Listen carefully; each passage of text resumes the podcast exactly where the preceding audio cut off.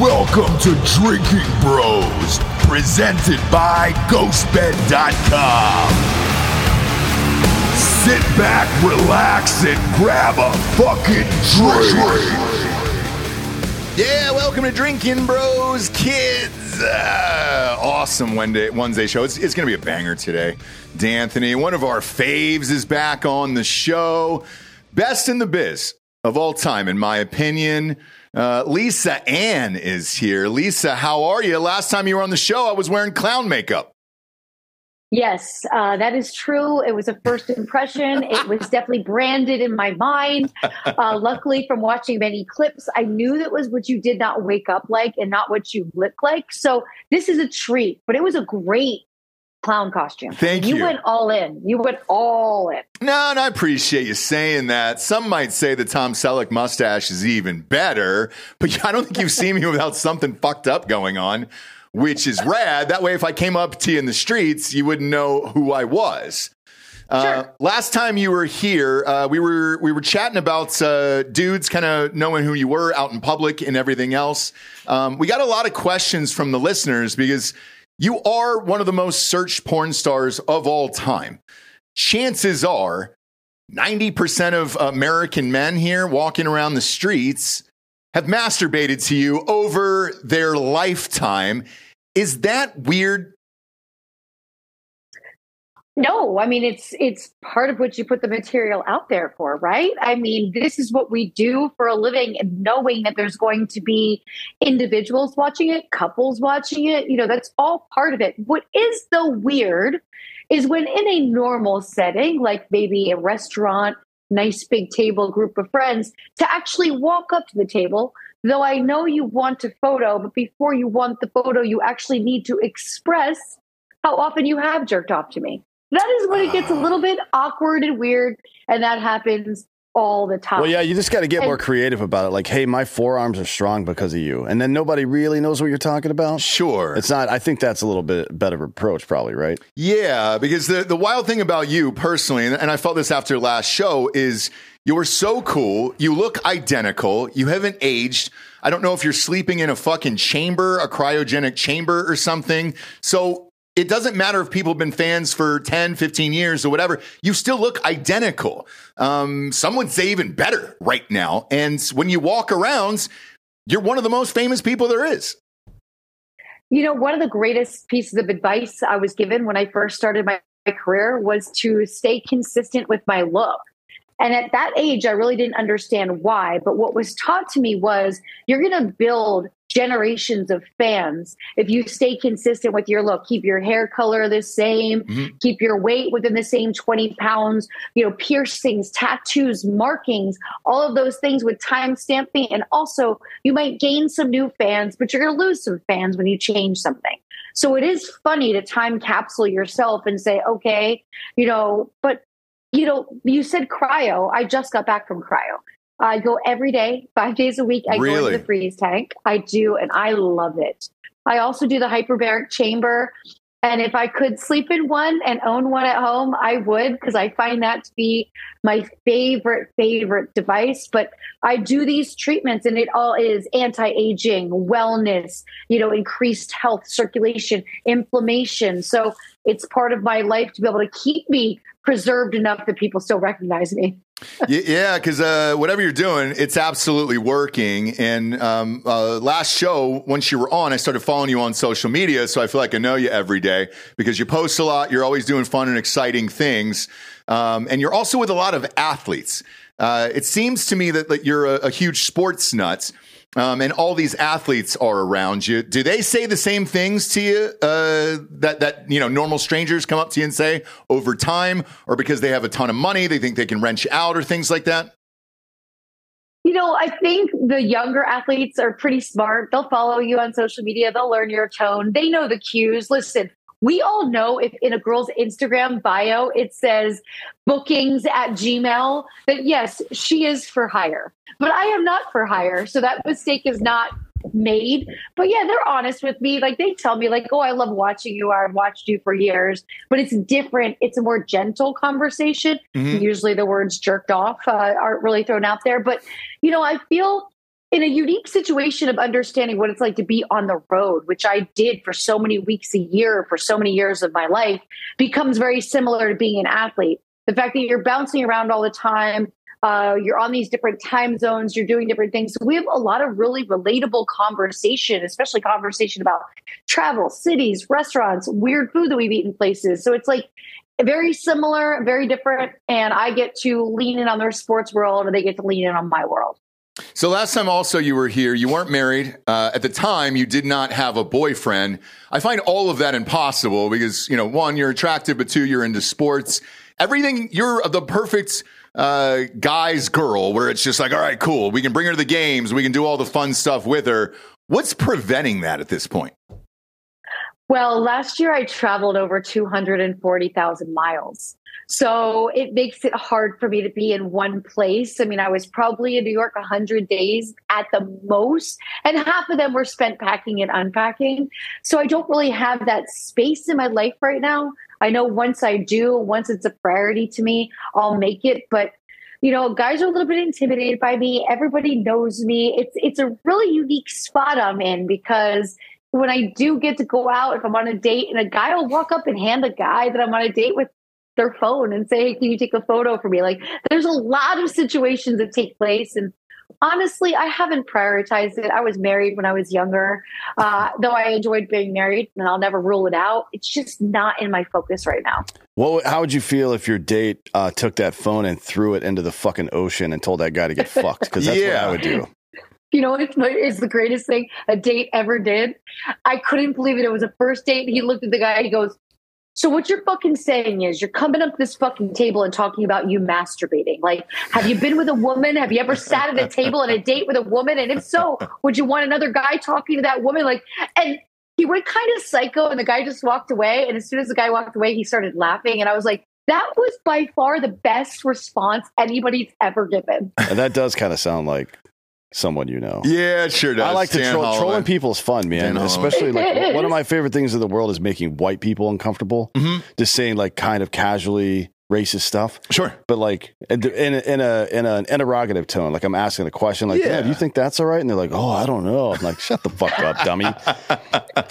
people are so weird, man. And I think women, especially like you, who are powerful, who are fun, who are outgoing, who make their own money, who really don't need, you know, some guy to come in and be like, "Well, I'm going to take care of you financially, and you're going to live on my yacht for the rest of your life, and and uh, kind of be a chain slave like Princess Leia." I think you want a Oh hitter in your life. I think you want a hitter in your life, like a Dan Holloway, where it's like, "Hey, you go out, you're protected, you don't have to worry about shit, you don't have to worry about these assholes," and that's the same way I feel about this Taylor Swift Travis Kelce relationship, where she's finally got a, a dude in her life, where it's mm-hmm. just like, all right, A- A, man. She has a real man in her life for the very first time. I'm so excited for her. It's probably got to be shocking. Uh, Delco, our producer, said that it was probably a sexual awakening for her as well. Well, it's going on for a lot of uh, these women who were lied to by society that they don't need no man or whatever the fuck, right? I mean, Yeah. it's not about the material shit. It never had anything to do with that. We've been programmed biologically uh, in this current iteration of DNA for about 150 to 200,000 years, but over the course of our evolution for 3 million years, for men to be aware and observant and protect, and for women to go about the social parts of life. Mhm. It's like, it isn't about what's right or what's wrong. It's just what is, motherfucker, right? So we we're so smart. Human beings are so smart to deny their programming on a on a wide scale and then like, oh, I'm so unhappy now. I don't understand why. Because you're a fucking idiot. That's why. Yeah. And is that what you're looking for personally at this stage of your life? Oh, the hitter? Oh, yeah. Yeah. Some, a, a man. And, and I will say, and, and I don't want to put any shocks out there into the universe, but I think that like we've kind of switched roles in a strange way where, especially with the younger generation, it seems like the women are stronger and the men are a bit weaker and a bit softer. And that's like a really weird thing for me. Uh, it's not that I'm looking for total machismo, but like soft. And, and, and I see it from the interactions that I have. And I'm just like, wow, men are not repping the same way they were repping when I was growing up. I know it's different, right? And it, it's it's amazing how quickly it changes. This is something that Dan and I always talk about. You're you're able to see it in a span of like 15, 20 years how how much worse it's gotten as far as what a man uh, the definition of one is these days. where it's got to be I it, it's got to be a turning point where you're looking at it like, all right, we need real dudes back again. And uh, and I think we'll get there, but well, we're going to go to war, so straight white men are about to get real popular again. that's right. That's how it goes, bud. yeah, you're right. So I've been having this we're going to go to war theory as well. So what's your timeline that you believe this is going to take place? Um, well, we'll see, right? The National Security Council's meeting, uh, well, they met yesterday to discuss how they're going to approach this Iran situation. And Iran's trying to bloviate fucking posture as well, saying they're going to strike back decisively and blah, blah, blah. I mean, who knows? I know that the military industrial complex, these politicians who make money off this shit, definitely want us to go to war because Mhm. it's not their ass on the line. They're not going to fight anywhere. Um, but But do you think if you asked a generation of 18 year olds right now if they understood what the draft really meant, they would know? Uh, I mean, I conceptually, yeah, but they don't really know what it means. I think Canada would get a lot of new residents. Probably, we would have to Yeah, build a wall at the northern border to keep people from escaping this time. the snow Wait a second, is yeah. that why they're letting so many people in the southern border? So that when we have the exodus out the northern border, it's balanced out? Is that what's happening? You got to have maybe. people here to procreate. You know, that's Yeah, I mean, it's Could getting be. it's getting hotter, so it's not a surprise that white people are moving farther north and sno- and Mexicans are moving, or Guatemalans or whomever else, right? Right, right. moving farther north as well. I don't know. Uh, it's a good question. It is. I, I don't think It's that. an interesting time. You know, I Yeah. just, I thought you guys would really like this. So I put it in a picture box yesterday. I have one of the greatest Valentine's Day gift. Well, it actually is the greatest Valentine's Day gift I was ever given. So this this was February 14th, 2019. Uh, this flag was flown and you know dedications get to take place you Mhm. know all about this and i got this flag dedicated and given to me with some letters from some soldiers and a nice photo of them that i have in here and so i put it in this picture box so i can be so proud of it one of the greatest gifts no guy's going to beat that gift No that's guy. awesome. Uh, do you talk about your political leanings on your show? I don't. You know, we live, and it's funny. I just ordered. I just got that new book. A comedian wrote a book about cancel culture that I cannot wait to read. which but one? we're just in this. Oh, the canceling of the American mind. Is yeah, that you it? can grab it. Go ahead. Um, It's close. It might be the live in an canceling of the. American mind. That's my uh, my friend Rikki Schlott and the guy, one of the authors, Greg Lukianoff from uh, the Coddling of the American Mind, which I've talked about quite a bit. It's a really good book. If that's Mhm. the one she's talking about. no, it's it's a cancel culture dictionary. Oh yeah, yeah, yeah. That's uh, yeah. He's Jimmy is uh, he's getting pretty popular. He is. Yeah. Very popular actually. They're they're talking about giving him another full time night show on Fox. Oh no shit. Yeah. Yeah, Dan and I have been going on Jesse Watters once a month uh, over there. Love it. I also love the way they've turned the direction of their programming, where it's more comedic throughout the hours uh, and it's less serious. Because let's face it, you flip on over to NBC and you see Rachel Maddow and everything. It's performative, but like the end of the world is coming, and it's just so goddamn depressing to watch on a daily basis. I, I actually enjoy what, what Fox has been able to do over there. I was unsure of it at first, but uh, they're, they've been knocking it out of the park. Is that something that would interest you? Because I could see you easily hosting one of these shows or your own betting show on ESPN or something like that. Or is it because of what you do that they won't give you that chance? ESPN would probably be tough. I do do some ESPN radio spots, which Mhm. is great because that just shows a little bit of moving the needle, right? Because ESPN being owned by Disney.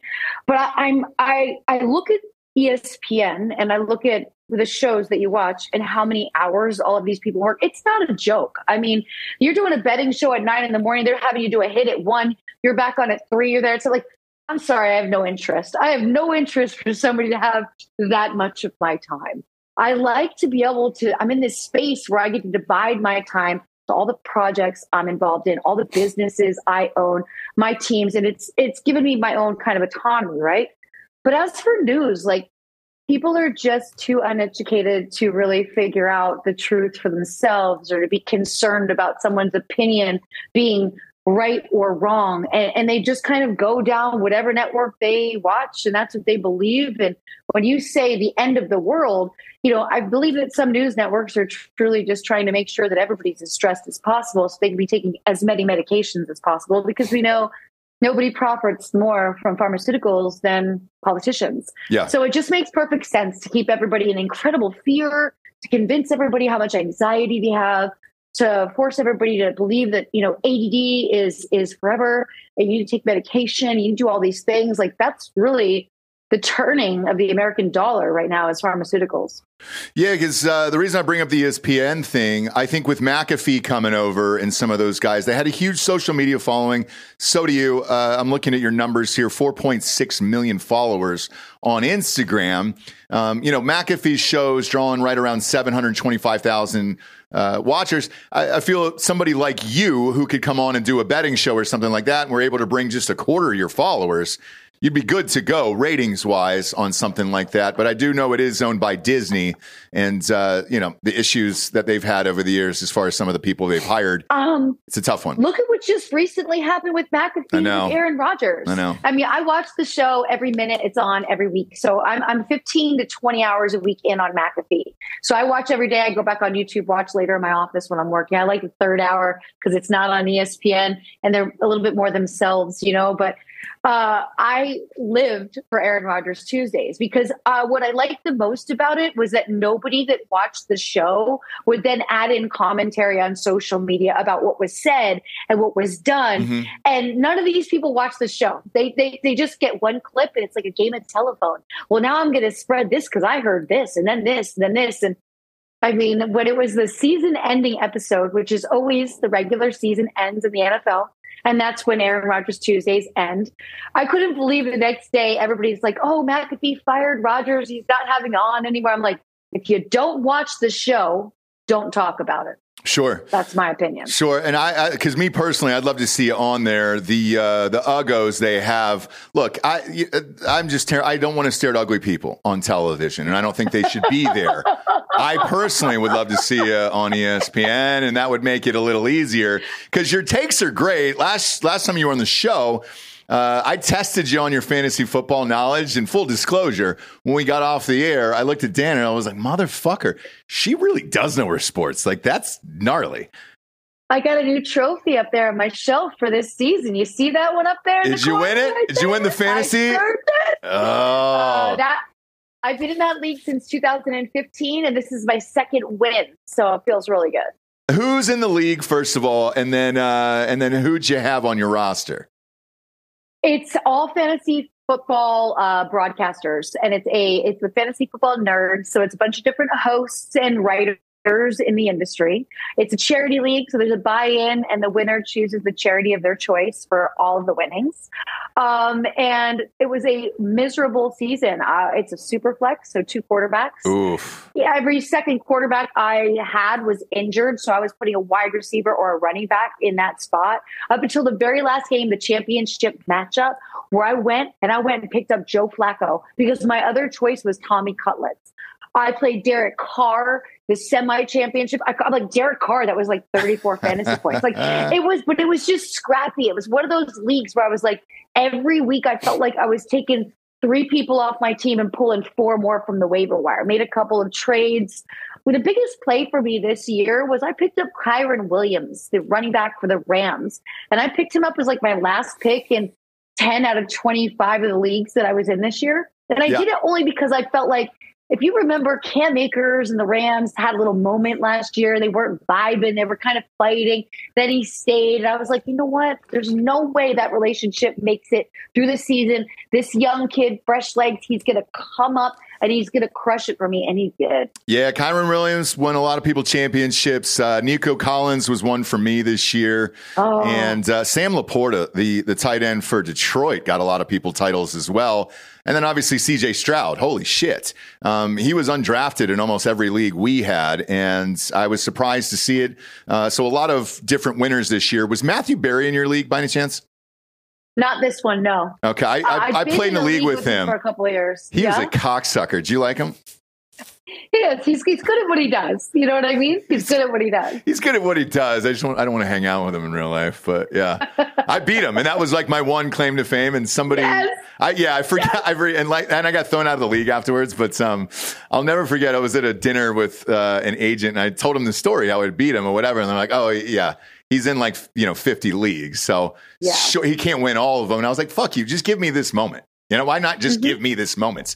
I'm a champion. Uh, I want to switch on over to AI with you here. Uh, going back to that Taylor Swift thing, seeing all the pictures and how realistic and everything is getting. She's contemplating a lawsuit right now. Did you see any of those AI pics uh, that are floating around of Taylor Swift on the internet?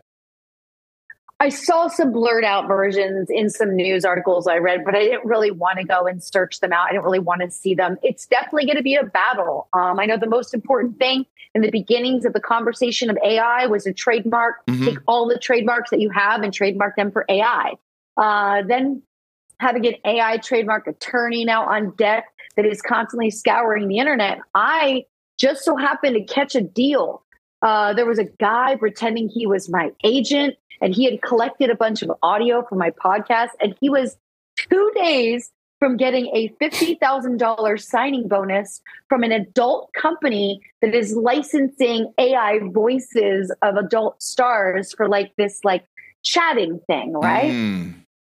And so then I realized, okay, now I got to find out every company doing this, and I have to have my lawyer send a letter to every company in advance. First of all, why would you trust some random person with a Gmail that is just using my logo and saying they're my manager and not try and find me on social media and verify? Like, because they probably knew there was going to be a huge profit margin in it. Yep. So there was that.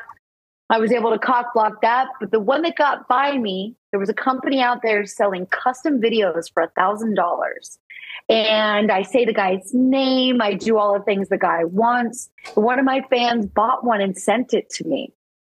And what I realized through the conversation I had with him was I said, Well, you know, the thing with AI is you can't see any breathing. You can't see any skin texture changes. Like during a good scene, you see skin color changes, you see perspiration, you know, you see all of this. And you can't, you, you can, t- you can, you can, I could tell the whole time, but I'm going through this with him. And this guy says to me, Well, you know, now that girls use so many filters and change their face, sometimes their own pictures on Instagram look like AI. So I can't, with my naked eye, tell the difference anymore. So I was able to squash that company, but they sold quite a few of these. And that's when I realized now um, I have a team that all they do is look for counterfeit stuff. Uh, whether it's scenes, voice notes, whatever it may be, it's out there. Yeah, and that's that's what I really wanted to get into because Dan and I have been chatting about this uh, for the last few months. Um, Tom Cruise, a long time ago, was one of the first celebrities to sell everything all the way around. We don't know the number, um, but he was way ahead of this. Dan and I have a guess of a billion dollars uh, at the time, but who really knows?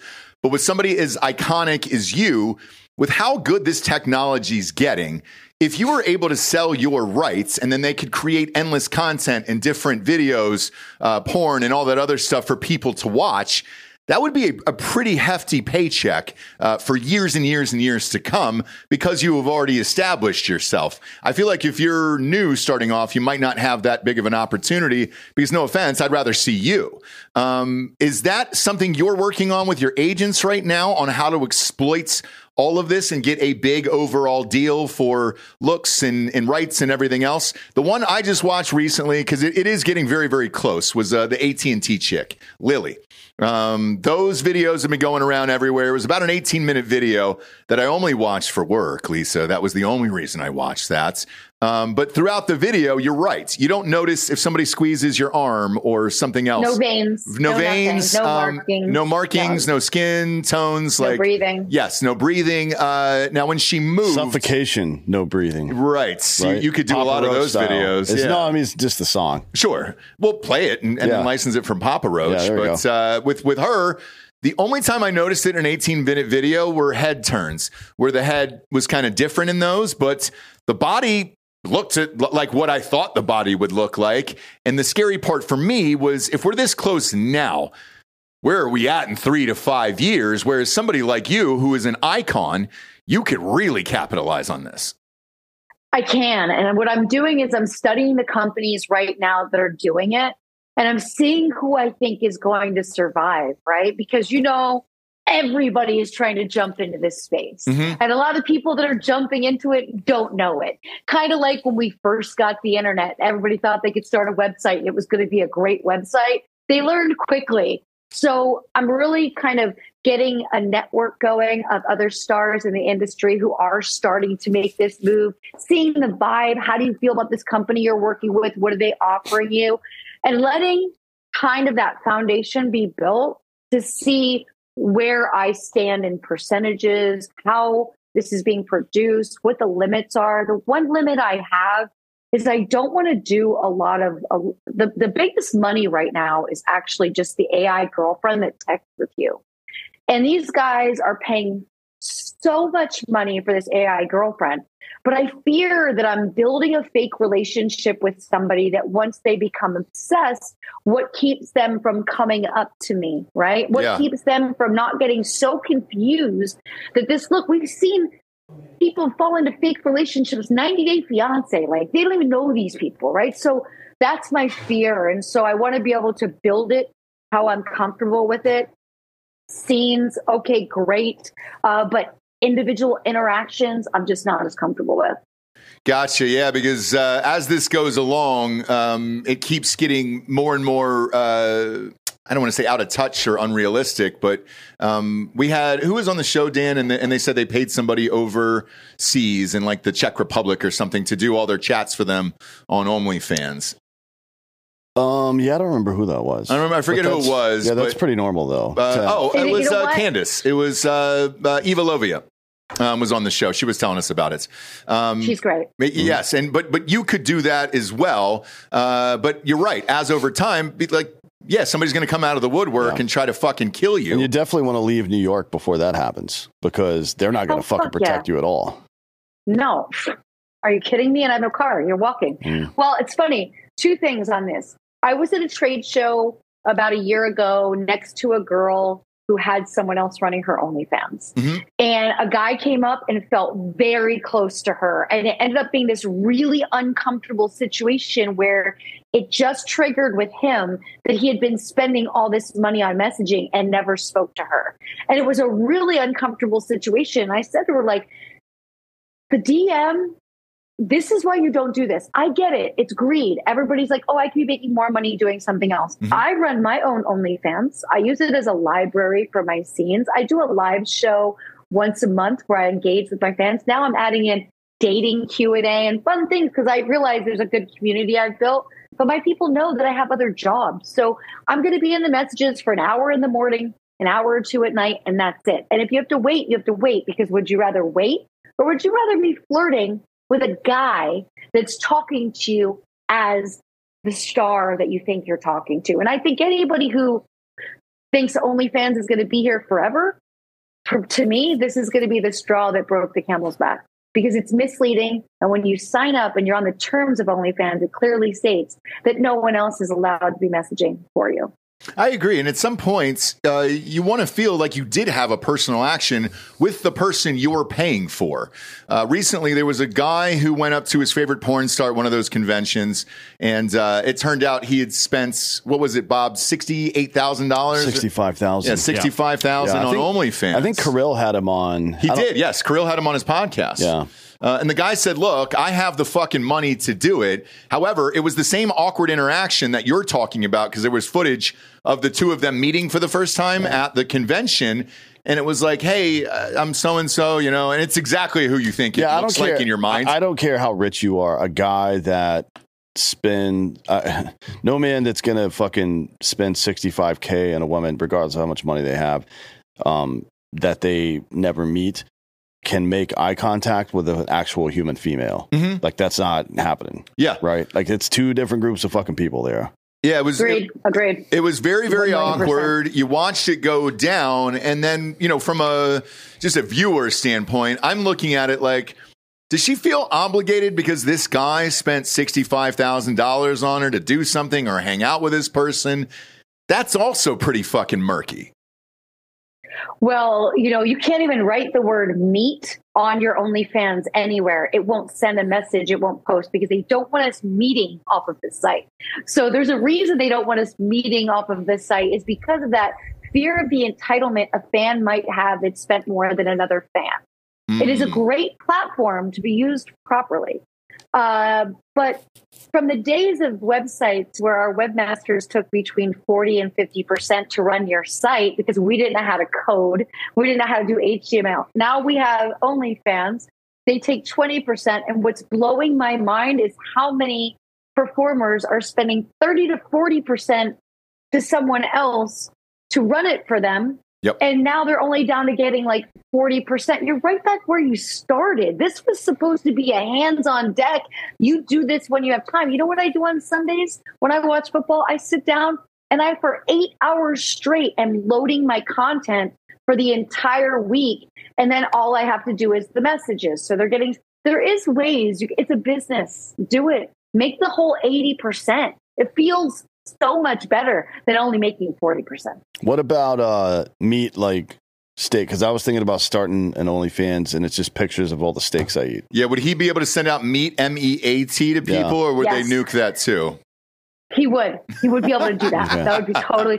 You could you could do your only pans and cooking site for sure with all your. I meat, like that. Only pans. Yeah. Big fan of that. It's only cast Look, iron the- pans too that I Yeah. use. So go ahead Think about what the platform has done for the industry in general. Think about the fact that there's so many more creators that think they're a star, but nobody really knows who they are Mhm. outside of their platform. You know, it's it's just different. You still have to shoot for studios. You still want to be out there, and I think it's created like as isolated as the men are that are addicted to these platforms that are messaging all day. It's also isolating for the performer to be just alone doing this all the time. So I'm always preaching to everyone how important it is to do trade shows and to work for other companies and to just keep getting out and making sure you're not just getting consumed by OnlyFans. Because if it goes away, you have nothing. Yeah, and it, it almost seems like you're the the advocate or the leader for the the, the porn community. Uh, a lot of the stars that we've had on the show, they all say they look up to you. I think you've been named Aw. Drinkin Bro of the Week maybe three times uh, by different actresses and things like that. And and what they said every time was. She will sit down with you, talk to you as long as you want, give you advice, uh, how to make money, how to take care of yourself, how to look after your finances, and all that stuff. Um, so you are changing a lot of, uh, of people's lives within the industry, and we've heard that on our show several times. So I wanted to let you know that. Um, if you have advice for somebody else who's just starting off today, what would you do? Would you start off on Instagram and then have a link tree and things like that? How could somebody get started in a safe way and make a lot of money? Well, Instagram does not like a link tree that goes to an OnlyFans page. And as a matter of fact, they do a street sweeping about four to six times a year, and they delete a lot of people's pages that have that link tree. Uh, Instagram is is a no age verification site, and they don't want to be going to an adult platform. But I would say this: I would say start to build your community on social media with cute pics. Don't give it away on Twitter. There's no need Yeah. to put a nude photo out on Twitter where you could sell it for five dollars and then DM on your own. It's like think think about it, think about it, and also find some things that you're interested in that can help you carry conversation. You wouldn't believe that when I do a live show, the first 30 minutes is just talking sports with everybody in the room, and everybody's having such a great time. And, and we have these conversations, so it gives me a connection with my community. A lot of the DMs on the weekends are about the games, betting picks, like fun stuff. I feel like if you're only one dimensional, that when you get onto your live stream, everybody's going to start barking at you. And when they're barking at you, it's like, show your feet, bend over, do this, do this. It's like you need to have some control of that room and you need to have some common ground that kind of diffuses that kind of chaos. So bring something to the table. If you like to cook, cook a bit on your social media. Gather in some people and then go out there. And then the most important thing I challenge everyone to do save every single dime you make for the first 90 days and invest that money immediately. Start from scratch after that 90 days as if you never did it before. And it will already be worth the fact that you took this step. And then where are you putting the money in like the S&P 500, something safe like there with a safe return or a savings account? I would go with a safe return and I suggest getting it out of your reach. You know, get a financial planner that you have to actually talk to to get your money out or go to a bank that you're not going to set up an ATM card. You're not going to, you're not going to have uh, a checkbook and maybe a high yield savings account that you have to actually walk in in person, not do it online. If you don't have access, the money will keep adding up because then what you want to do monthly is start driving money from that your main account over to that account monthly it's the lack of savings that really creates a desperation in the industry And it's the strangest thing because the money just comes in and it just doesn't get saved. It just gets spit back out as fast as you could believe. Yeah, and especially with today's world, there's so many fucking apps and, and things that you can just send money quickly, Zelle, Cash App, PayPal, all that other stuff that it doesn't feel real either. So as soon as it comes in, you see this digital number and then you look at your favorite pair of shoes that was recommended to you by Instagram and you're like, you know what? I'll fucking buy those. They're $180. Sure. And then there's something else. And then there's something else. Uh, there is something too going in and out of a bank where it, there is some finality to it of like, well, this money's in the bank and Well, I it's can't not- get it out. It's not just finality; it's delayed gratification. Yeah. right. That's the real. Yes. That's the real key. That's the It's like- best thing right there is that delayed gratification. Yeah, you got to be able to pause and think for a minute, Sure. and then do something. Right? Convince yourself. Make it make it a habit of having to convince yourself to do things. There's nothing wrong with that. No, I agree. Uh, I put a certain amount in the account and then a certain amount in a safe. That way I, I can't touch it or, you know, digitally put it in a bank for a while and all that stuff. And uh, it's a nice balance. Uh, what's one of the most fucked up things that's happened to you during one of these live feeds or one of these fan interactions where it just went too far and you're like, hey, I got to end this right now? You know, not really anything going too far, but the night that David Schwimmer passed away, I was doing a live. And so Shit, did David these Schwimmer die? Did Ross die? Not- I'm not kidding. David I'm kidding. Schwimmer. No, it's uh, Chandler Matt- Bing. Yeah, it's Chandler. Oh my God. I'm Matthew Matthew. Perry. Perry, yeah. Matthew Perry. it's he can't hear you anyway, so you're good. I'm so sorry. So, but it happened during the live, and so everybody started talking about it, and I was like, like I can't do anything now. Like to me, that was it. Now we're talking about a, a- a death. Okay, there's nothing hot about this. I'm not taking my clothes off. We're not going any further here. So I was like, all right, everybody, if we want to just sit and talk about our favorite friends moments, we'll do that. But I'm not continuing this stream. You have killed. And by the way, do not bring news into my stream. It's the one hour a month where I don't care what's going on in the world, and nor should you. And so they learned a very valuable lesson that night. You didn't say, "Look, we'll, I'll take this to the jacuzzi and we'll keep the video going." Nailed it. No, I was No. like, we're done. Okay, you can be the bad news bears of my show. Forget about it.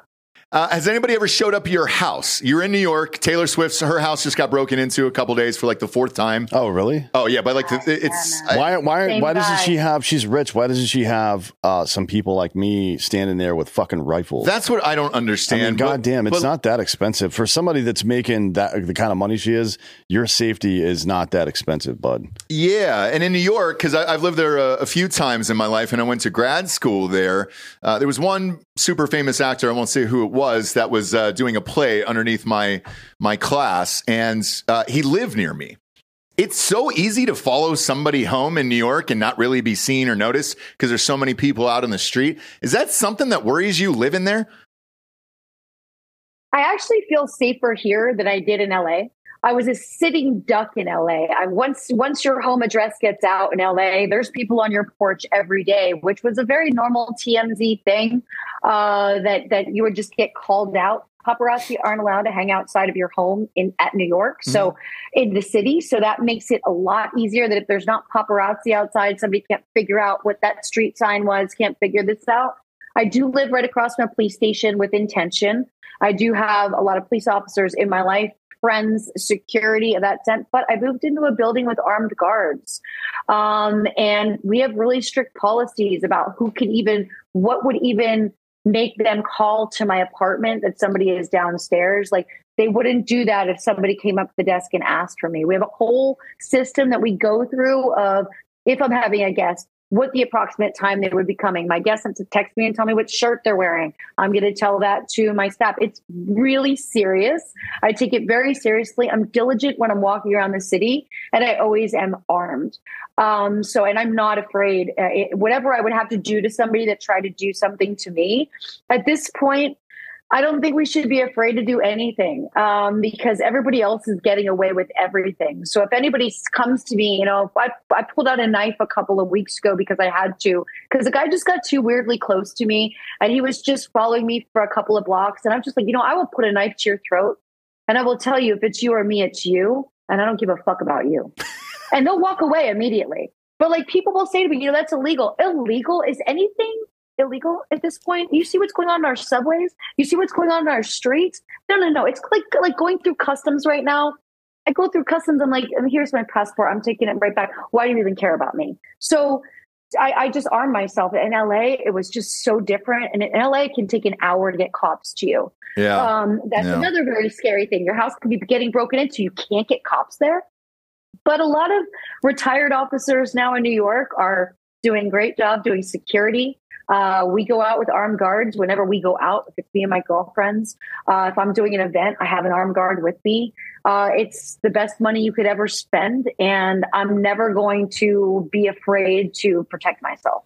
Yeah, I guess that's true looking back on it because I've lived in both cities. In New York, you're right. There was always a doorman there. Uh, you had to get through a couple people, sometimes a security guard, depending upon where I lived. Uh, and it did feel safer. I just meant out in the streets. Um, and again, with somebody so famous like that, because there's a handful of you guys out there. It's uh, Alec Baldwin, you, uh, some other like theater actors. Which, let's face it, you're not coming up to them on the street because you don't really give a shit. Unless it's Mandy Patinkin, and then I'm gonna then I'm gonna yell that line about uh, Montoya, whatever the fuck his name was. Right, that he's the only one. Diego though, right? Montoya? Yeah, that's the only one. Like I wouldn't. I don't think most people would even recognize anybody else from the theater, and they don't. Most people don't know that Mandy Patinkin was a theater star for the vast majority career. Sure. It was like he's got this new show now, but it was it was uh, Princess Bride, and then theater for the whole time, and then Homeland. And Uh-huh. then now it's this new show. These guys pretty good too. Lisa, you got a podcast. You know, we got some sponsors that put this shit wagon on the air. First and foremost, adamandeve.com. Come on. What are the chances? You're on the show today. Adamandeve.com is on the show today. Bob, I'll I'll bet my house that there's got to be some form of Lisa Ann product there on the website. Go head on over to adamandeve.com. Uh, while you're doing that, by the way, promo code uh, Drinkin Bros will get you 50% off plus free shipping. You only get one item, so choose wisely over there. What do we got as far as Lisa Ann is concerned? Um, we have her literal vagina. No way. I You I, don't say. I am looking at what appears to be a diagram, a, a cutout. Oh, Uh, you beautiful. can see her entire vaginal canal here. Um, Yeah, I'm looking at Oh, that. that's Bob. where that's where the cum goes. Yeah, that's where that comes. That's what that is. yeah, I It- was I didn't know what that was, but It kind of looks like a like a like a baby dinosaur. uh, it looks like the tunnels from uh, Tremors. yeah, yeah, I think That's what a nice vag looks like, dude. It's like you know sure is built man. for worms to go inside it. Incredibly detailed. Big worms, not little ones. Sure. Just so you know. What's the name of that thing, Bob? Uh, you know, it has uh, a kind of a, a weird name, but it, so look, just you can just search Lisa Ann on Adam and Eve, but it's the Lisa Ann movie download with realistic vagina stroker, Oh, gotcha, gotcha. which so sounds like it was s- like a Chinese person named it and then put it into Google Translate. Yeah. no, uh, this is but- great. I understand what they're going for here. So what it is is uh, you get to watch the movie while you're watching the porn. Then you get to to use her pussy to to jack off and see Now it, look- it looks like the company that makes it is called Zero Tolerance. what do you think that's about? Not what I would have expected for the brand. No, no, I mean, definitely like- not at all. Like Fleshlight, that's a company whose name makes sense. Sure. It says exactly what it is. Yeah. Zero tolerance for a fake puss. Yeah. I'm not sure what I what I'm gleaning out of that. I'm It's not either, but their selection is endless over at adamandeve.com. 22 five star ratings. Yeah. Yeah, I look. It's uh, here's a review uh, on Lisa Ann's vagina. Um, super stretchy, really tight, and the suction sounds that came out of it are the best. I used it, and my wife caught me, and then she had more fun with it than me. She used it on me till I couldn't take it anymore. Uh, that's sexy man sixty nine. And that's Yeah. a verified buyer. Yes, Sure is. So go ahead and jot that down. Lisa's in the restroom and she can't hear any of this right now. Thank God. I didn't know. I was just guessing when we started reading this ad. This is fucking awesome. I, I, what I'm sure of is she would have something more fucked up to say than anything we've said. Why risk it at this point? Look, go to adamandeve.com. Valentine's Day is coming up. Everybody's doing something fucked up with uh, with their loved one or a first date or something like that. Uh, get them something from adamandeve.com, brother. You can really light it up over there. It is endless. It's like the fucking cheesecake menu. Yeah. Cheesecake Factory menu. Yeah, if you're going on a first date, just bring this thing with you, drop it on the table, and based on her reaction, you'll know if she's the one. Yep. Yep. Yep. Man, ah, that, the technology on that is amazing. Head on over to adamandeve.com. Remember, one item, 50% off plus free shipping. Choose wisely. Next up, we got hardafseltzer.com. We're now live in Florida, Georgia, Alabama, Tennessee, North Carolina, Ohio, and Texas.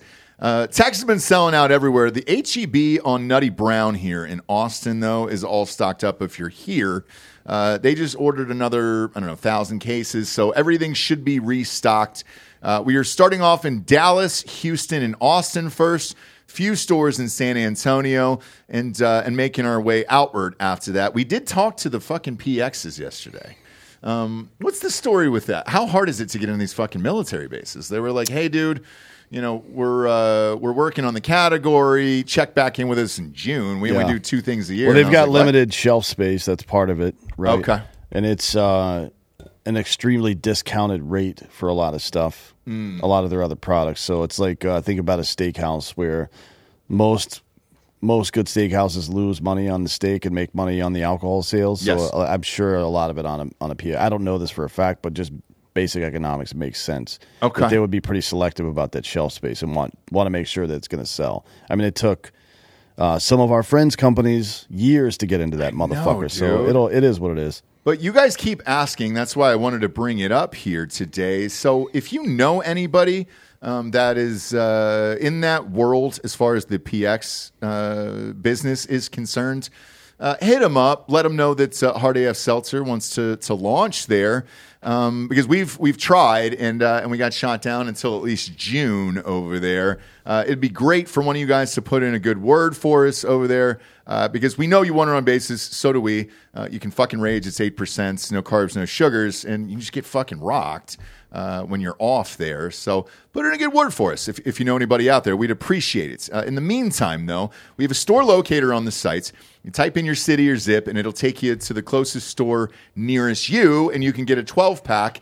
Yes, we still ship right to your house over there, but it's costly because you're shipping, you know, liquid in the mail. We'd rather you just go buy it in the stores, and, uh, and little by little, we'll start to open up more states uh, as the year goes on. We appreciate all the support. If you're in, you know, uh, the entire southeast. Uh, it's in every single Total Wines. Uh, same with Texas. We're in all the Piggly Wigglies over there in Alabama. We're in the HEBs in Texas. Frugal MacDoogal in Nashville is one of our hot spots, as well as that Total Wine out there. All the brunches in Wilmington, North Carolina, the Total Wine out there. Whiskey Creek out there for the restaurants. Columbus, Ohio, we're expanding as well. Uh, we're in uh, short, short north at the Pint House there. That's where everybody's watching the Super Bowl. Just go early, serving hard AF there. And Urban Meyer's Pint House out in short north uh, is serving it as well. Huge crowds for the Super Bowl. Get there earlier. So if you are partying for the big game coming up or the Daytona 500 this weekend, grab a 12 pack of hardafseltzer.com today. Patinkin, and so you'd be all over, huh? Just because he's the only motherfucker I would recognize. Name one other theater guy.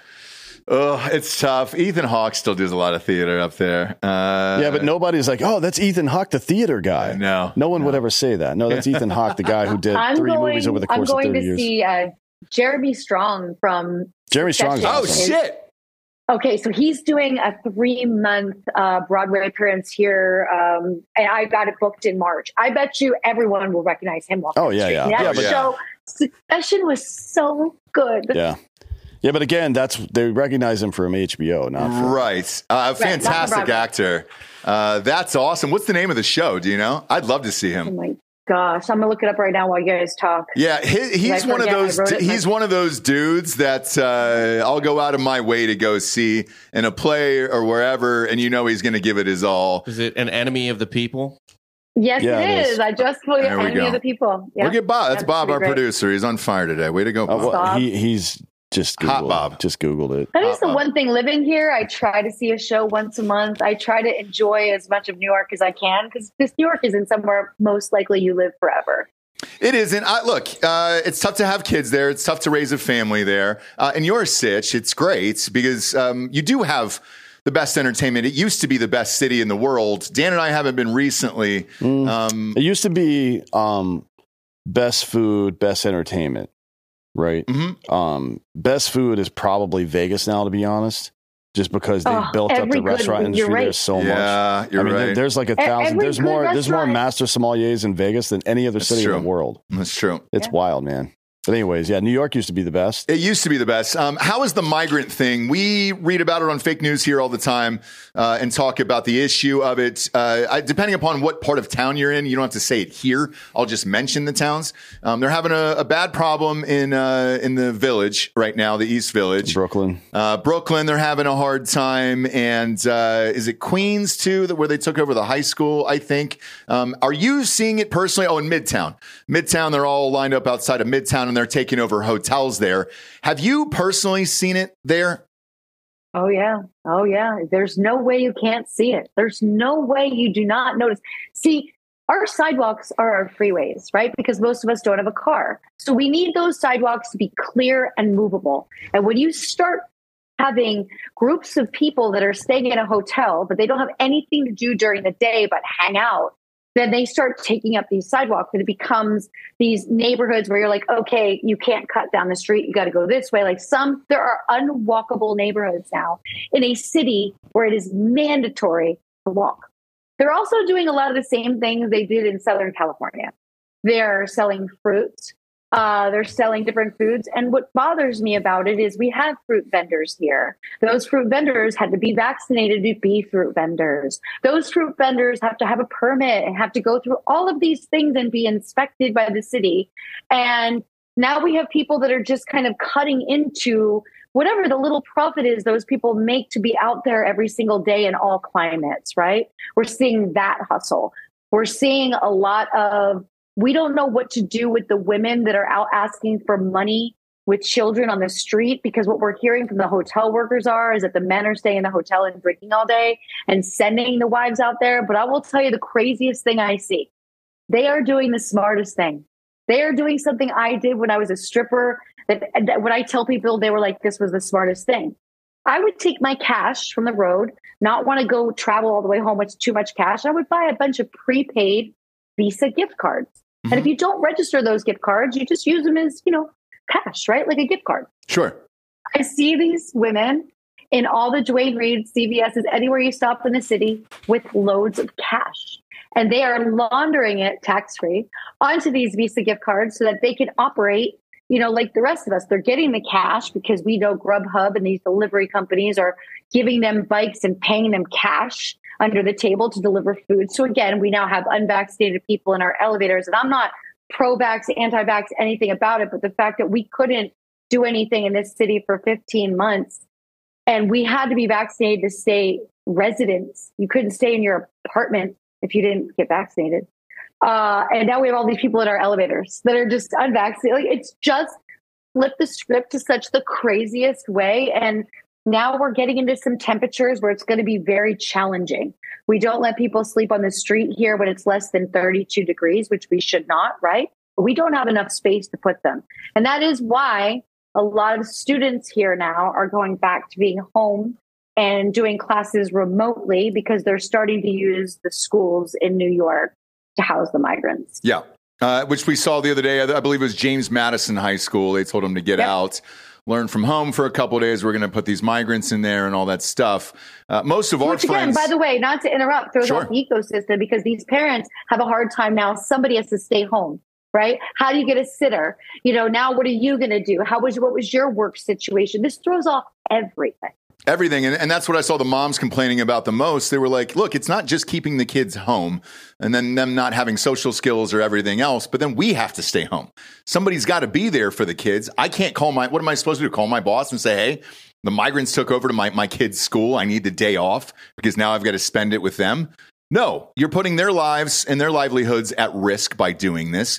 And the whole thing is fucking insane. Most of Dan and I's friends have moved out of New York City. Is that something uh, that you're thinking about or pondering in the near future? I'm not ready yet because I love it here. Uh, you know, I'm back doing a show with Sirius XM on the Comedy Raw channel. I'm back using the studio, which is really exciting for me. I've got a good little existence here, and I want to. I want to stay. You know, I love my building. I've made so many friends here. We have like our own community, so I feel very unaffected. And in the roots of the places that I go, I know how to pivot, and I know my directs, and I know how to avoid what I have to avoid. But you know, if we could have had one wish before this became our biggest problem that we're facing right now, I wish we would have taken the time to legalize the people that have already been here, you know, that worked so hard to be here and did everything. Like, remember when Gumpy was deported for over a year to Canada because of the Pat McAfee? There was some mishap with Yeah. the paperwork. Like, you know, I couldn't believe it. Like, Gumpy, just run through the border, just go to Mexico, just come up. Y'all pick you up. Um, I wish we'd have done things right. And now, what are we going to do with this current situation? We have these ghost kitchens popping up everywhere in the city. We have that like- here. We have that in Austin. Yeah. They're, they're bars and restaurants that are renting out their kitchens. And guess what? These workers that are cooking, they're not, that nothing's being inspected. It's not the same regulations. Mhm. Like the whole, yeah, it's wild. Well, there's a solution to it, uh, and Germany came up with it. Not the final solution, by the way. This is a more modern solution. Uh, it was to deal with the uh, Ger- the the Poland immigration crisis that they were dealing with. I actually wrote my master's thesis on this. So what Oh. Germany did was, um, they provided work visas Mhm. to pretty much anybody that wanted one that had a job lined up stateside, right, or German side, I guess, fatherland side. Um, and if you were a company, and they, these people were inspected, given an alien number, the whole thing, right? Uh, and if you were, um, if your business hired anybody from any country, but especially from Poland, um, who didn't go through that process, your your business was shut down. All of your assets were liquidated, like everything, right? So you you have a construction company, they take everything, all of your money, all of like any money that's in any any bank account that's associated with that business. They take all the assets there and they shut the business down permanently. Really? Mhm. I didn't know that. Not anymore though. Once that uh, that dumb bitch Merkel got in, Yeah. she just let fucking North African Muslims overrun that fucking place. Yeah. And it's fucked now. Germany's fucked now. So is Italy to some degree, right? It's because they're in the EU. Anybody in the EU, they have a requirement to take in at least 150,000 illegal immigrants basically per year. Anybody that shows up on the border until they reach 150K, they, Yeah. have, they have to let them in, Jesus. more or less, unless they're on the, the Interpol terror watch list. Well, we're we're in the millions over here, here. So it's yeah, but the, like they don't have Ger- Germany's what 80 million people. I mean, it's not even none of those countries are even close to population wise what we are. No, so that's no, a no, lot no. of people for them, especially Italy. And I look at New York City, where, where you're at, Lisa. I think the number is at 65,000, and it has crippled the city. And that's Well, what, even- that's what we're getting here Denver's today down in. Texas. That's even worse in Denver. Denver is way smaller than New York City, and they've got 40,000 yeah, right now. yeah. I think we're actually closer to 100,000. The accurate count that came out last week was over 95,000 Shit. uh, here uh, because they're trying to, you know, bus them other places. And as soon as they get on a bus, they try and discount the number. But what's happening is they're coming back. Most of where they're busing them to, they're going there and saying, oh, they set up, you know, uh, different camps and different things. And they're like, oh, there's no TVs or anything to do there. So we don't want to stay. So we stay on the bus. You know, like they're just not, they're not, they, they don't want to. It's a wild time. Um, and it's, it's definitely crippling parts of the city. It's definitely affecting things, but it's also it's scary to see that many people out with their children and not have what they need and not have a, a place to sleep when it's this cold. And it also makes me worry for our, our homeless people that we've always had, that we know who they are, that we've always been able to take care of. And we, we couldn't put them first because we can't choose now. Yeah, it's funny uh, living there. There's always a, a certain group that's around your block, and then over Yeah, time, you know are leaving the building every. Yeah, you know them, and you're like, oh, yeah, hey, I mean, I what's buy up, Mike Henry? lunch two, three times a week. I got a guy who stands outside the grocery store. I, I won't give anybody food, but I will. I won't give anybody money, but I will buy food. If it's super hot, I'll buy cold water. Like I'll do those things. I just don't give money.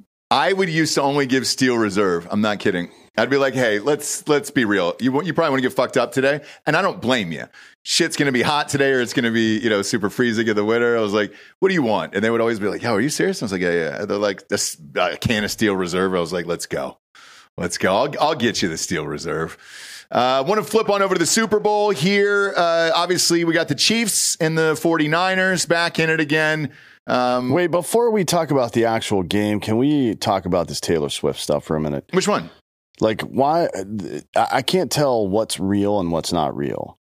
about this this alleged argument that's going on. Like all most of the mainstream. Oh, I you know I was Mo- thinking that too. Most of the night. mainstream press Yeah. is saying like, "Oh, MAGA's going after Taylor Swift," and me, I've seen a lot of people talking shit about it, like she's a psyop or something. It's like, yeah, she's definitely the first liberal entertainer to endorse a political candidate. I can't remember any of them. yeah, sar- sarcasm there. Like what the fuck? Uh, I saw I- someone the other day say she came out as a Democrat in 2020. Oh yeah, I'm did, yeah. sure. I'm, I'm sure She she, did, that's was true. never a Democrat before that. Like fuck Yeah, off, yeah, dude. yeah. But who cares, man? She's like a fucking girl that's dating a football player that's going to his games. Is that is that new? so I thought I saw this last night. But no, I- I don't- no I lie, I was thinking about this last night. I don't know anybody like some of the dumbest right wing people I, I know, like Matt Walsh from the Daily Wire, for example. He's a total cunt, right? Mm-hmm. But even he's like, this is stupid.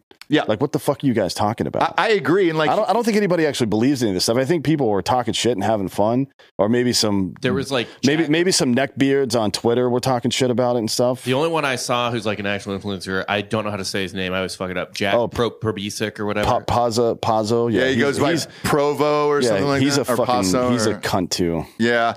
Um, but but with that, I thought the same thing last night where I saw these articles pop up that's uh, MAGA hater and all this other stuff. I don't know anybody that hates Taylor Swift. No. And Uh, here's and no one is surprised that she's a fucking Democrat. No. like she already did a campaign Just- for the governor in 2020 in ju- South just, Tennessee. Just two things on it. One, if you do actually hate it, I mean, if you hate her being overexposed, she was on screen for 44 seconds. 24. 24 seconds. 24 seconds, yeah. Um, so relax. And then if if you actually hate her because of whatever the fuck you're thinking, you're a fucking dummy. You're Yeah. dumb as shit. Yeah.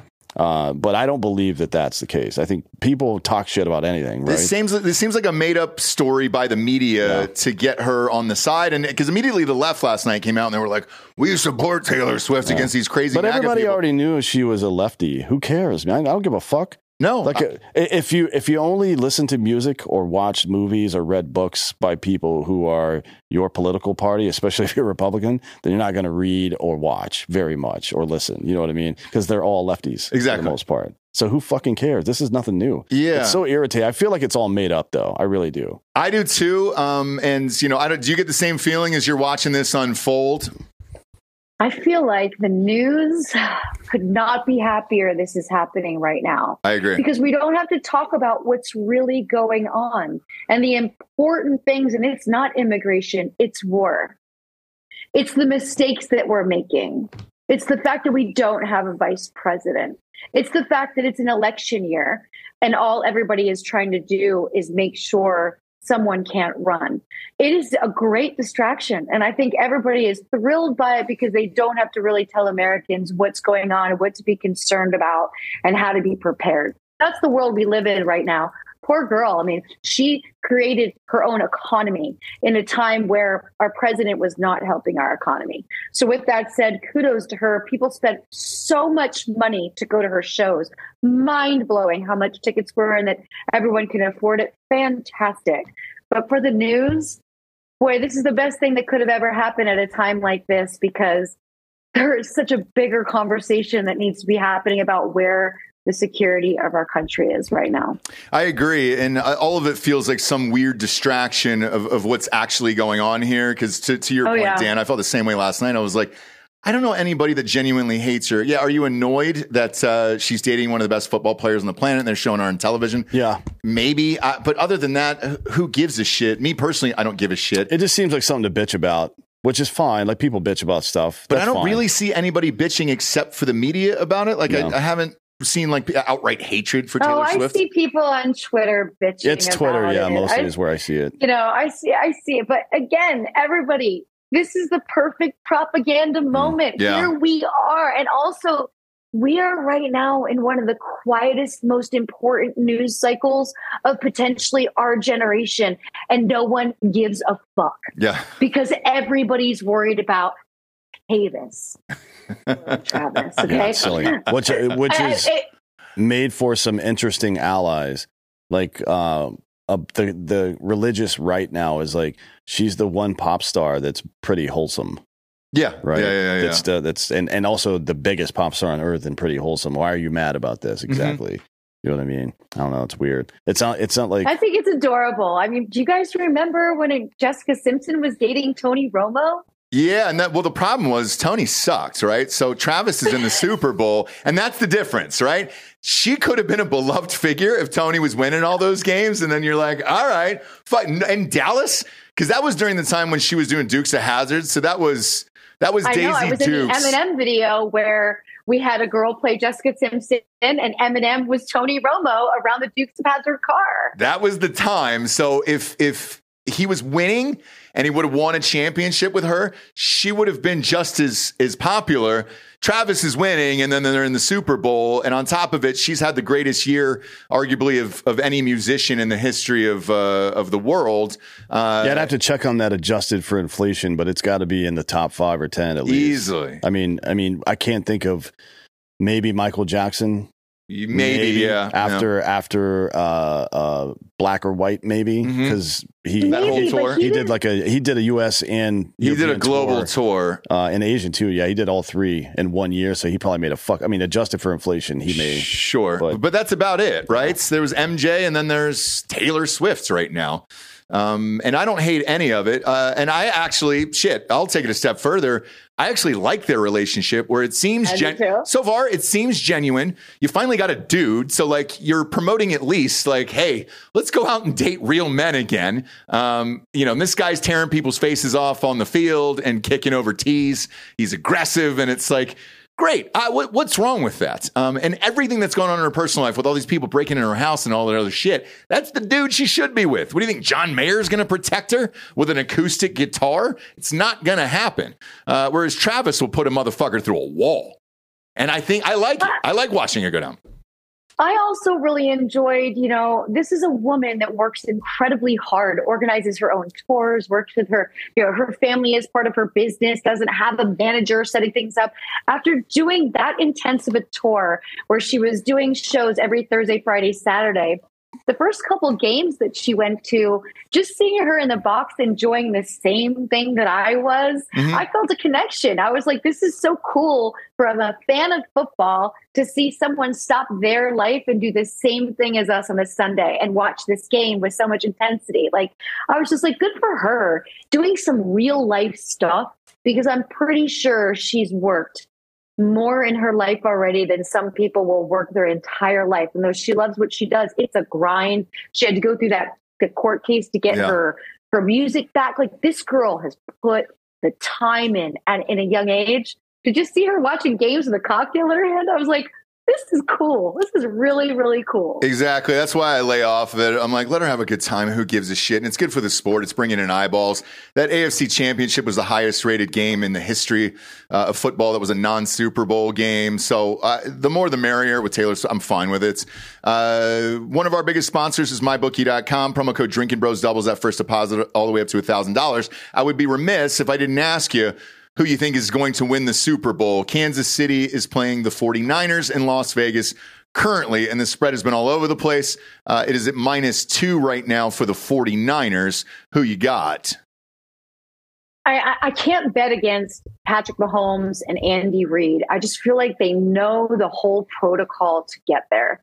Uh, I was at the 2020 Super Bowl in Miami when it was this exact same matchup, although it was Jimmy G and not Brock Purdy. I do see that there, if you looked at the spreadsheet of the weapons that Brock Purdy has to choose from up against what Kansas City has been working with, it's scrap heap and it's it's grimy like my fantasy football championship I won, but I won it. But it was a disgusting looking team. I can my concerns are players like MVS. You know, MVS has about five to six big games in a row, but they're normally not two weeks in a row. He had a big moment or two in this last game. Now there's a buffer week in between, but I worry about being able to rely on just him. We know that Travis Kelce's going to get it done. They're putting it together though with two running backs as opposed to having a Christian McCaffrey. The biggest difference has been bringing in Spags and really having a defense that mattered. What we used to love about having Patrick Mahomes on our fantasy football squads was the fact that they could be down by 30 and he'd come out at the half and throw four touchdowns. Right. And you'd be like, oh, this is fantasy football crazy. Like, this is amazing. This year, without the weapons, doesn't matter because we're going to keep the score down. Sure, we're going to go to the half. It's going to be 7 7, which is like the most boring game ever.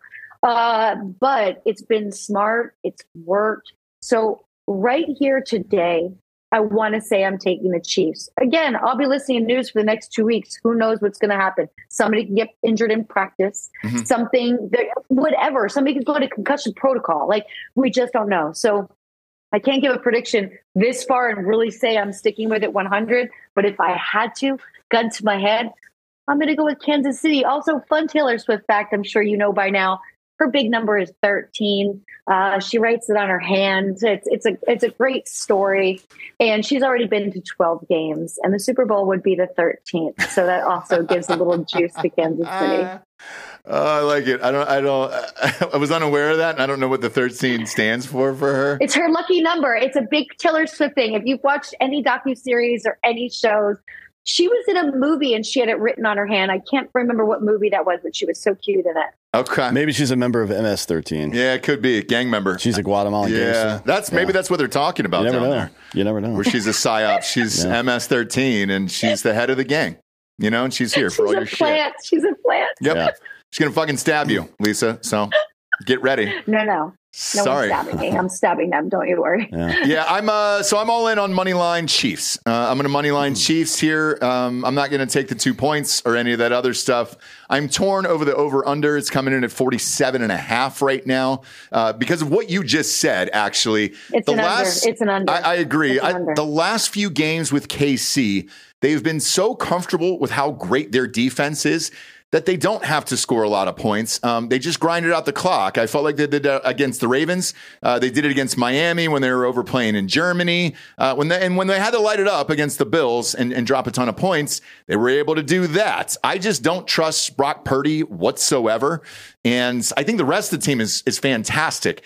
But I've also noticed, and Dan and I have uh, said the same thing, their run defense for the 49ers is susceptible for a big game. I did sprinkle money on Pacheco as my MVP, as well as Kelce uh, over there. And uh, I could see him having a monster coming out party because Chase Young looks like he's stuck in cement for some reason. Yeah, I mean that's how you defeat a great pass rush. Though you run the ball, and this is what people found out about Dallas and Michael Parsons this year. We talked about it a lot, but if you run effectively right at him, it takes him out of the pass rush and the uh, def- uh, uh, the run defense as well. So, you know the the difference between the two teams is that they both have great pass rushes, probably two of the best in the league, top five at least, and um, the 49ers have two or maybe even three if you count Elijah Mitchell, like serious running backs, right? Like Deebo Samuel's primarily a wide receiver, but he can run the ball really well. Yes. Yeah. Obviously, Christian McCaffrey can. So it's going to be a long day. This is going to be one of the best Super Bowls we've seen in a while. And I don't mean high scoring necessarily. It's just going to be a great fucking game. I think so too. Like, I- I Uh, think and Deebo's got a couple extra weeks to heal up, Yeah. even though he still looked great in the last game. so is McCaffrey. He he had he landed on his head in that big run. Yeah.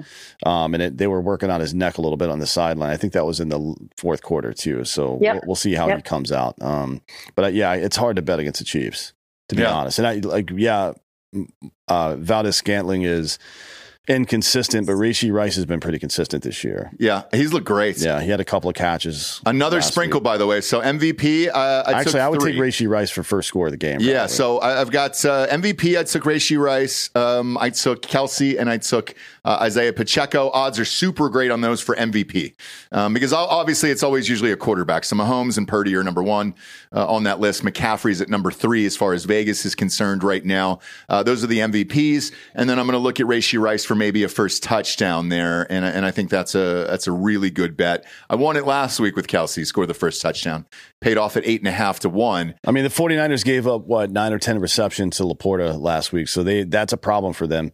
When Mm-hmm. you when you bring your front seven like that, that tight end, if he's competent, is going to get some fucking plays for sure. So you don't want to. I, I don't know if they're going to change it up because you don't want to play that shit with Kelce. I agree.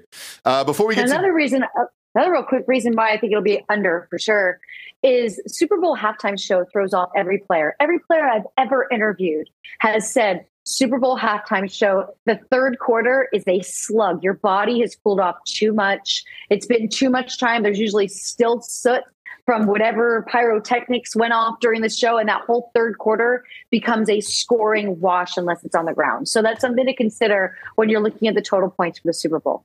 And also, Usher's going to be making love in the club, so there could be a lot of lube out there on the field. Could be a slippery surface. Slippery, yeah, yeah. And it's Vegas, which is slippery by its own nature, right? Yeah. Um, Sure. Uh, yeah, I wonder if uh, what are the chances Taylor Swift performs at all? Zero.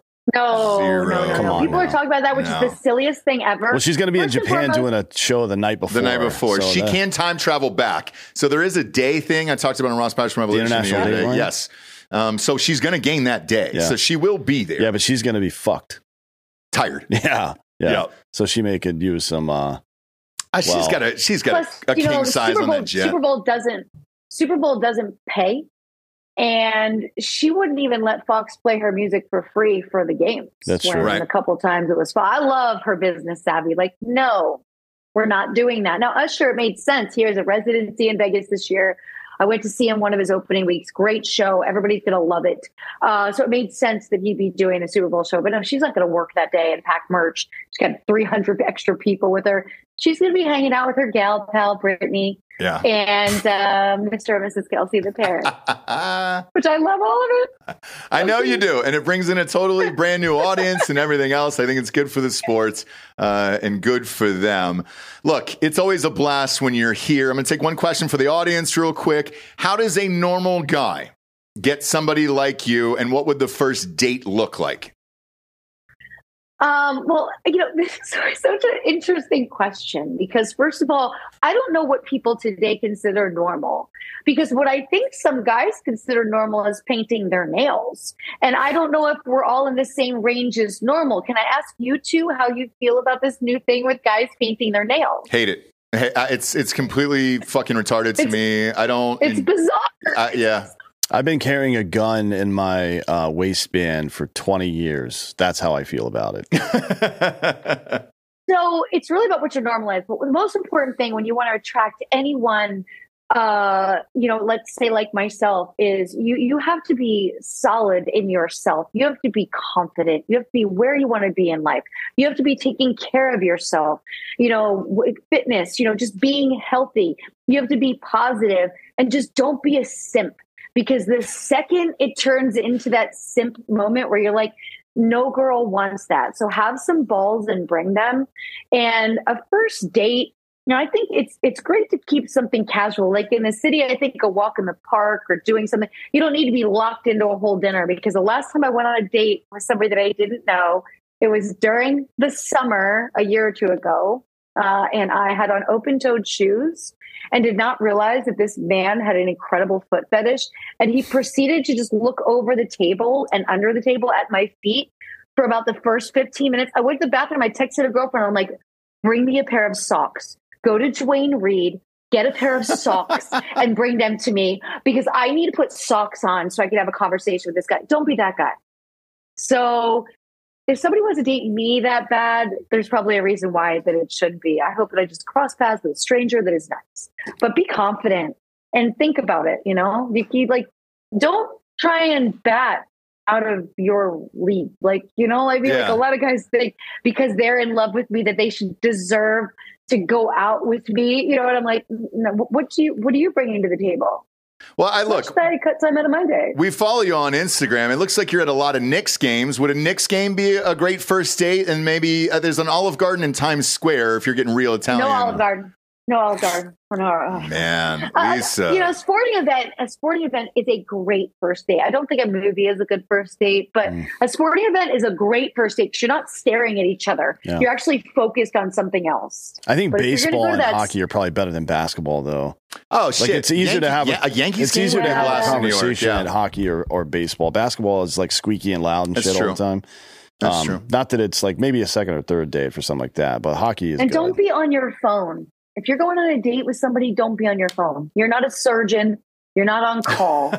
Put your phone down. You know what I'm saying? You're not that important. I like Why that. I do surgeries, he Dan does. just not a surgeon. So No, he just does it uh, more on like the hobby aspect here, Yeah. and I do too. I'm an amateur uh, circumcision artist, and uh, and I'll do it for friends, you know, who are uncirced, and uh, you know, I've got a booklet, and they can sit down and pick out what they want. Uh, Snow's cut is what I specialize in.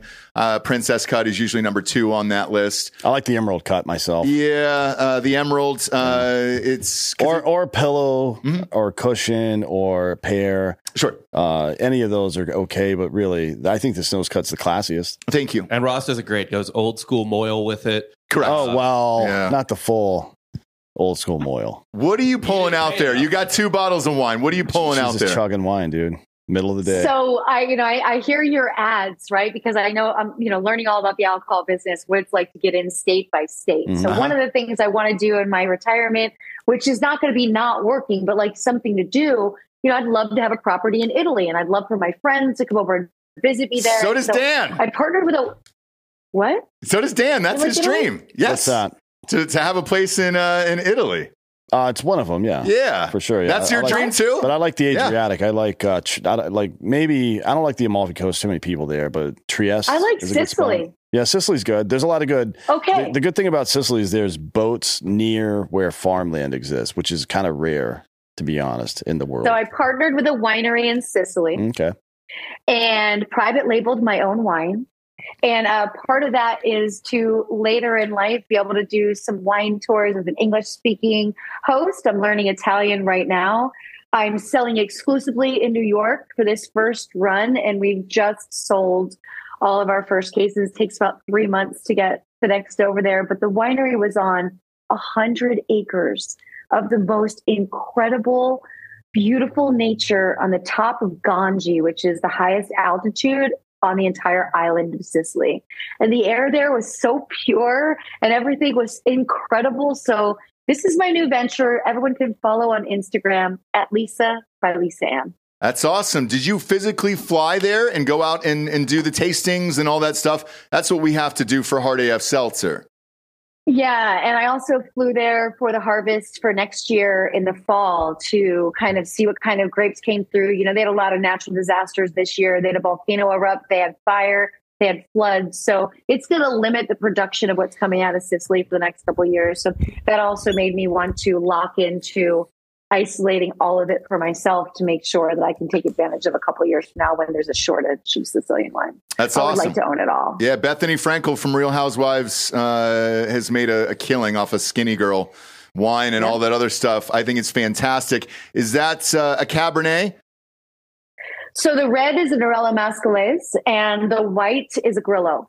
Uh, and this DOC label, this Grillo has won uh, an awards in Italy for the past two, three years in a row. And it's also a grape that's only indicative of that region of Sicily because of the altitude and how it needs to grow.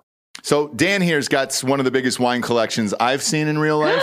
Um, Dan and I are so much alike. I, I, I know it's never known this. It's starting to get creepy because even because we watched the the games uh, a couple weeks ago, and uh, not only did, does he a great cook, uh, but we always have glasses of wine from uh, his favorites, and he'll bring those out. Uh, this is hilarious. So where can people get this in New York City? So I have it at all of my favorite restaurants. They're all listed on Lisa by Lisa Ann's Instagram. Of course, all the Sapphire clubs have taken it, and the girls in the club are so selling it for me. It's adorable. All the girls that get, you know, can they get a kickback on selling bottles. Sure. And when I first brought it in, they all took pictures. They're like, you know, I'm like a big sister to them. They're like, okay, Lisa, we'll make sure we sell this. It's so cute.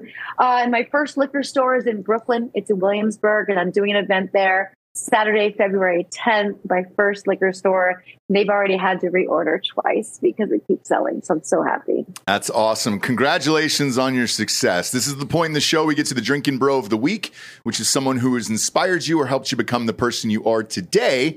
Who would you like to give the Drinkin Bro of the week to? Who did I give it to last time? Do you remember? I do. Uh, Who and he- was it? He's uh, he's no longer with us. So, Oh, it was Larry Flynt. yep, yeah, right? it was Larry I'm going to give this one to Suze Randall, and Suze Randall is releasing a book. Uh, she's took photos for years. She's been a model. She was on the cover of Vogue. She was the first female photographer in what she likes to call the smut biz, and she's an incredible human and still part of my life. So, Suze Randall, cheers to you and your new book. That's awesome. Uh, and then tell everybody where they can find you on social media, OnlyFans, and everywhere else.